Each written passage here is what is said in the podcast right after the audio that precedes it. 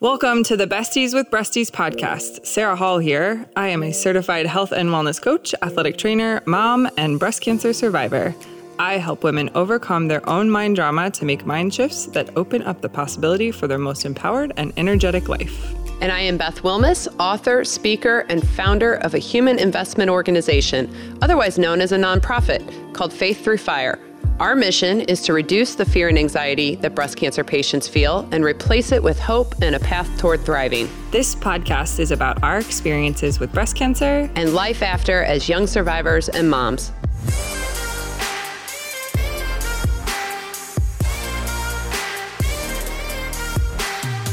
All right. So, hi. Hello. that was very energetic. I know. I'm excited. Uh, we're always excited. Can we talk a minute about how much feedback we got regarding our last podcast episode on losing weight? So much. Oh my gosh. Yes. My phone was blowing up. My email was blowing up. Our little messages from our podcast listeners was blowing up. The masses have spoken. That's right.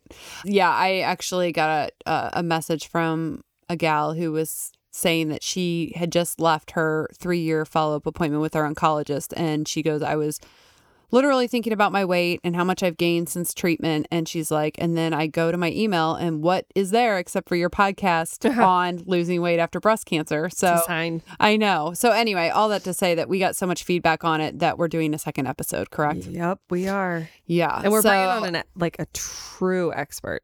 Yes. Yes. We're going to be talking today to a certified health coach about weight loss after breast cancer. Her name is Dr. Delia Garcia. She is a board certified radiation oncologist. She practiced medicine for 30 years before adding health coaching to her practice in 2006. And she did that because excess weight is a significant risk factor for breast cancer.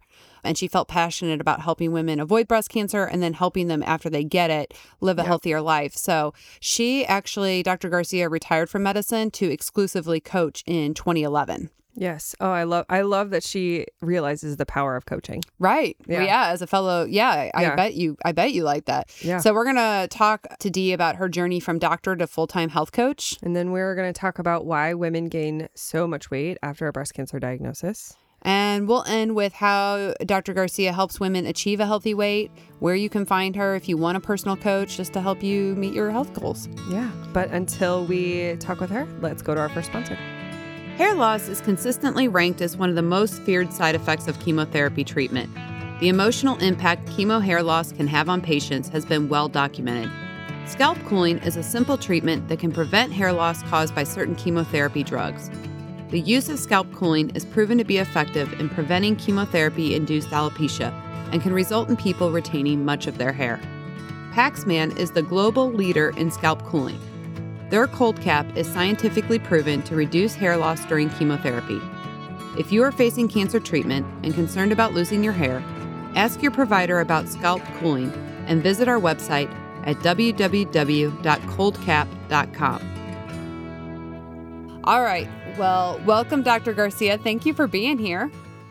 Thank you. It's my pleasure. I'm so excited to share what I know with uh, your audience. Oh my gosh, we are so excited to talk to you about you have such good experience. Yes. I guess is what yeah. Sarah and I were saying offline before we started talking to you. It's just your career path and how you got to the point where you're coaching patients about their health is just so interesting. So, for people who are listening, you're a radiation oncologist, right? What what made you want to get into medicine? Well, that is a wonderful question. And, you know, we all have stuff from our past, right? That molds who we are going into our, our future or molds who we are, you know, in the present time. So I grew up in a small town in Illinois, 1,800 people. My mother had an eighth grade education. She worked as a janitor at our local school, which was half a block away. So my parents, their goals for you know my, myself and and my four siblings were pretty low you graduate from high school and you get a job and and move on but i had a high school teacher named harry hunt h-u-n-t harry was my biology physics and chemistry teacher in high school and he took me under his wing, he and his wife, and started to ask me, you know, what are you going to do after you finish high school? And I really had no clue. and so he said, You know, you could do well in medicine. Okay, so you knew you wanted to get into medicine and you spent some time, what was it, from 1984 to 1992, you were an associate professor at Wash U School of Medicine here in St. Louis, right? Before you ventured I, into private practice? I was. I did my training here at Washington University. It was, you know, one of the top programs in the country for oncology. And I was the only woman in the department. So it was a little scary at first but yes, I thrived there. I had the most wonderful professors, the most wonderful training. And I stayed on the faculty for seven years after I finished. When did you decide to change? Because you incorporated health coaching into your practice. What were you seeing with patients that made you want to do that? Over time, I started to see younger and younger women coming in with a diagnosis of breast cancer so the usual you know woman who's diagnosed with breast cancer is in her 50s or older but i started to see women in their 40s 30s 20s i even had a 17 year old one day who came in with her mom and dad to discuss her breast cancer treatment options and there is something not normal mm. about a 17 year old with breast cancer. There's it's not normal to see people in their 20s however when when I thought about it, I thought, you know, this is really no different than that pediatrician who is now seeing little children, you know, six and eight and 10 year old children with type 2 diabetes in their practices. You know, mm-hmm. we used to call it adult onset diabetes because it used to occur in, you know, people that were grandparents. And now we're seeing diabetes in these very young children. And why are we seeing that? Because of children are not eating healthily, they are overweight and obese, and so they're developing adult diseases. So the same thing with some women with breast cancer, not all of them, of course. So 15 years ago, I started incorporating a lifestyle program into my practice. And then five years after that, I left mainstream medicine to do health coaching full time and that's that's what I do today. I work with you know men, women, families, you know, companies to create that vibrant health and and add years to people's lives. Can I ask you a question? This is for a lot we get a lot of patients asking us to explain the difference between a regular MD, a functional medicine doctor and a health coach it seems like there's a lot of confusion around those different disciplines yes. and how they're each different. Can you kind of illuminate us a little bit on your thoughts with that?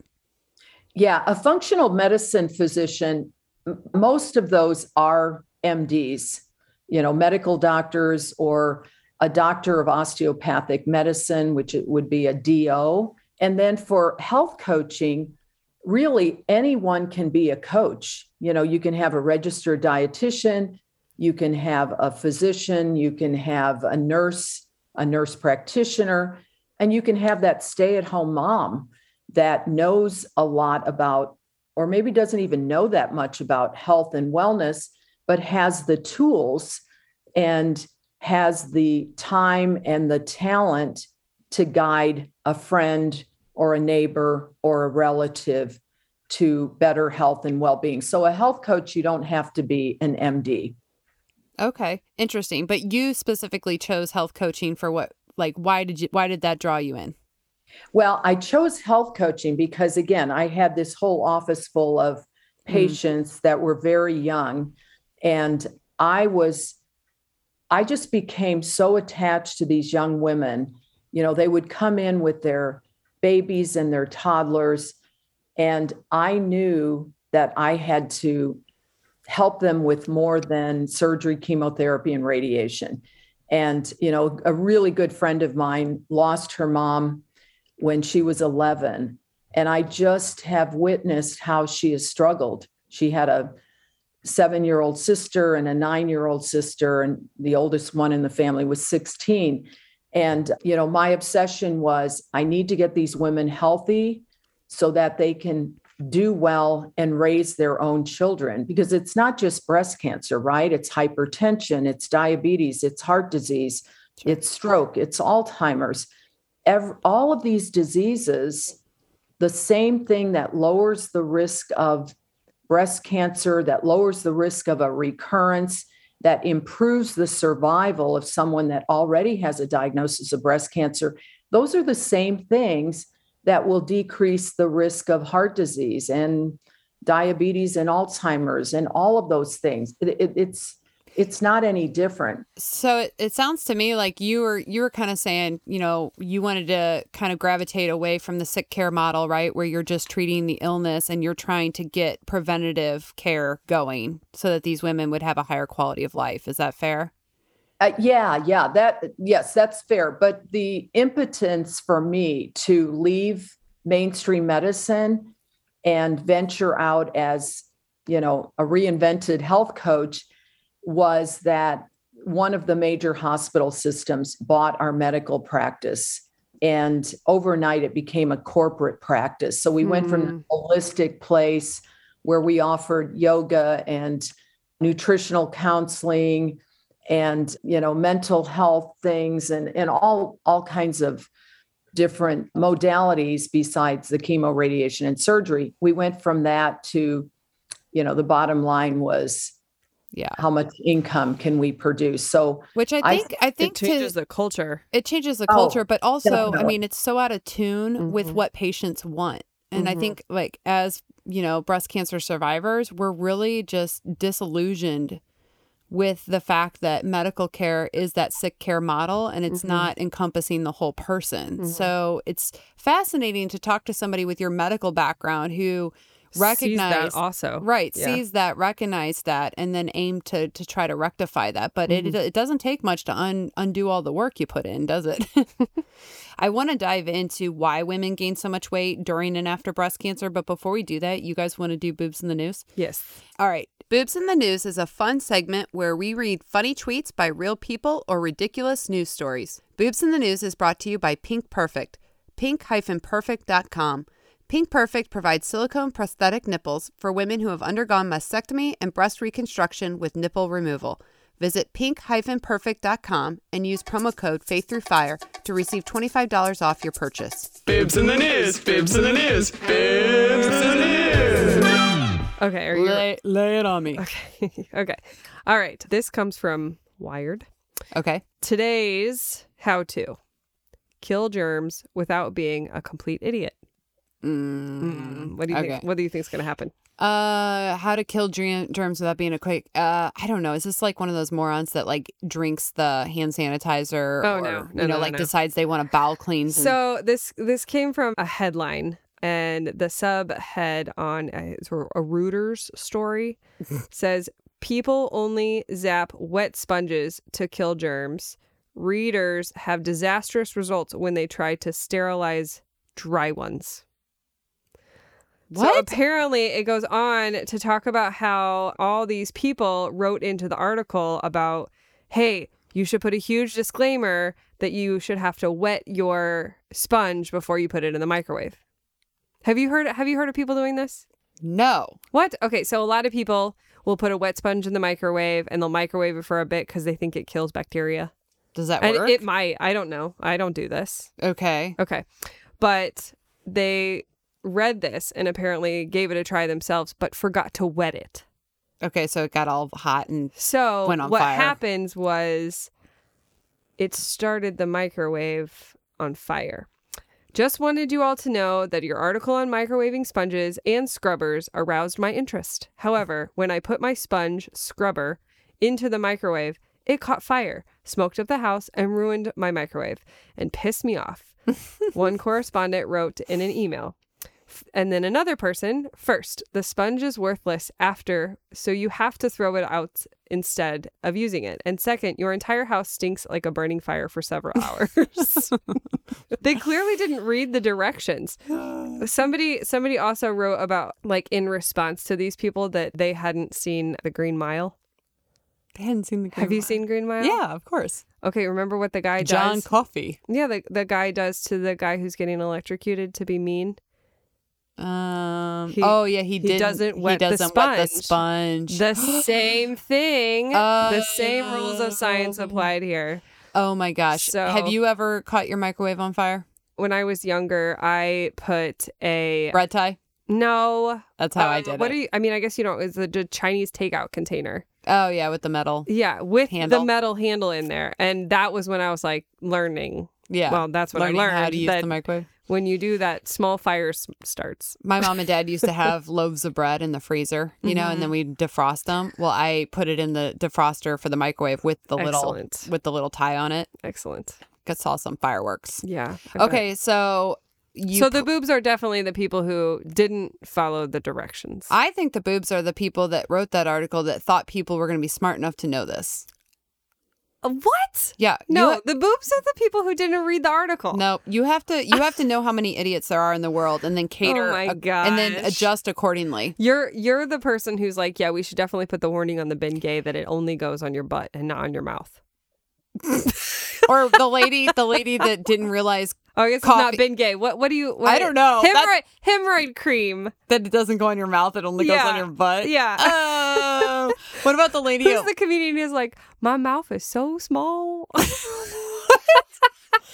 What? I ate this whole tube of hemorrhoid cream. What? That's so gross. It's like the lady for McDonald's that sued McDonald's because the coffee was hot. Yeah, exactly. I think I think the boobs are the people who didn't read.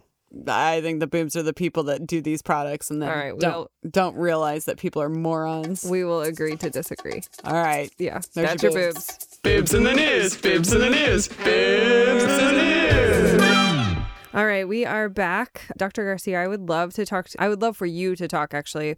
Why because this is something that I struggle with myself, but why do women gain so much weight during a breast cancer diagnosis and and after too? A lot of women are going to be heavy before they even get breast cancer. That is true. So true. I mean, and that we know that's a huge risk Yeah. factor for breast cancer. So they're already either they're already heavy, or in yours, in my case, maybe they weren't, but then they gained a bunch of weight from. yeah. I mean, I didn't Yeah. gain weight for from breast cancer treatment. I lost weight during breast cancer treatment, but then the hormone. Not. Yeah, you did not. You gained weight, but the hormone meds definitely made me gain weight. So, Same. so what's going on there, Dr. Garcia? Where? Yeah. Well, well, first of all, the reason why being overweight or obese is a risk factor for breast cancer is that our own body fat stores estrogen, and that's the precursor for breast cancer. So, in postmenopausal women, the biggest source of estrogen is their own body fat. And 80% of breast cancers are hormone, are estrogen receptor positive. So they feed off of estrogen. So that's why we want to get to that healthier weight. But also the medications that are used after the main treatment is, is given, after surgery, chemo, and radiation, oftentimes women, again, with the hormone receptor positive cancers, are put on medications such as tamoxifen. And many women gain weight with tamoxifen. You know, it may be 10 pounds, but it may be 30 pounds. So there, there it is. I was surprised. So I was on an aromatase inhibitor for five years, and then I, you know, we did some testing, and it, you know, they said well, you're probably not likely to benefit from an additional five years. So I'm no longer on those. And the thing I was really excited about, besides getting rid of achy joints and all the other side effects that come with that, was I thought, oh, finally, this is where the 10 pounds that's been hanging out on my backside for the last two years is going to just drip off. Well, I got off in August and it is not just dripping off. And I'm wondering, you know, is it because your body just needs time to adjust? Is it because I'm in permanent menopause now? You know, that the drugs have driven me and the chemotherapy have driven me into permanent menopause?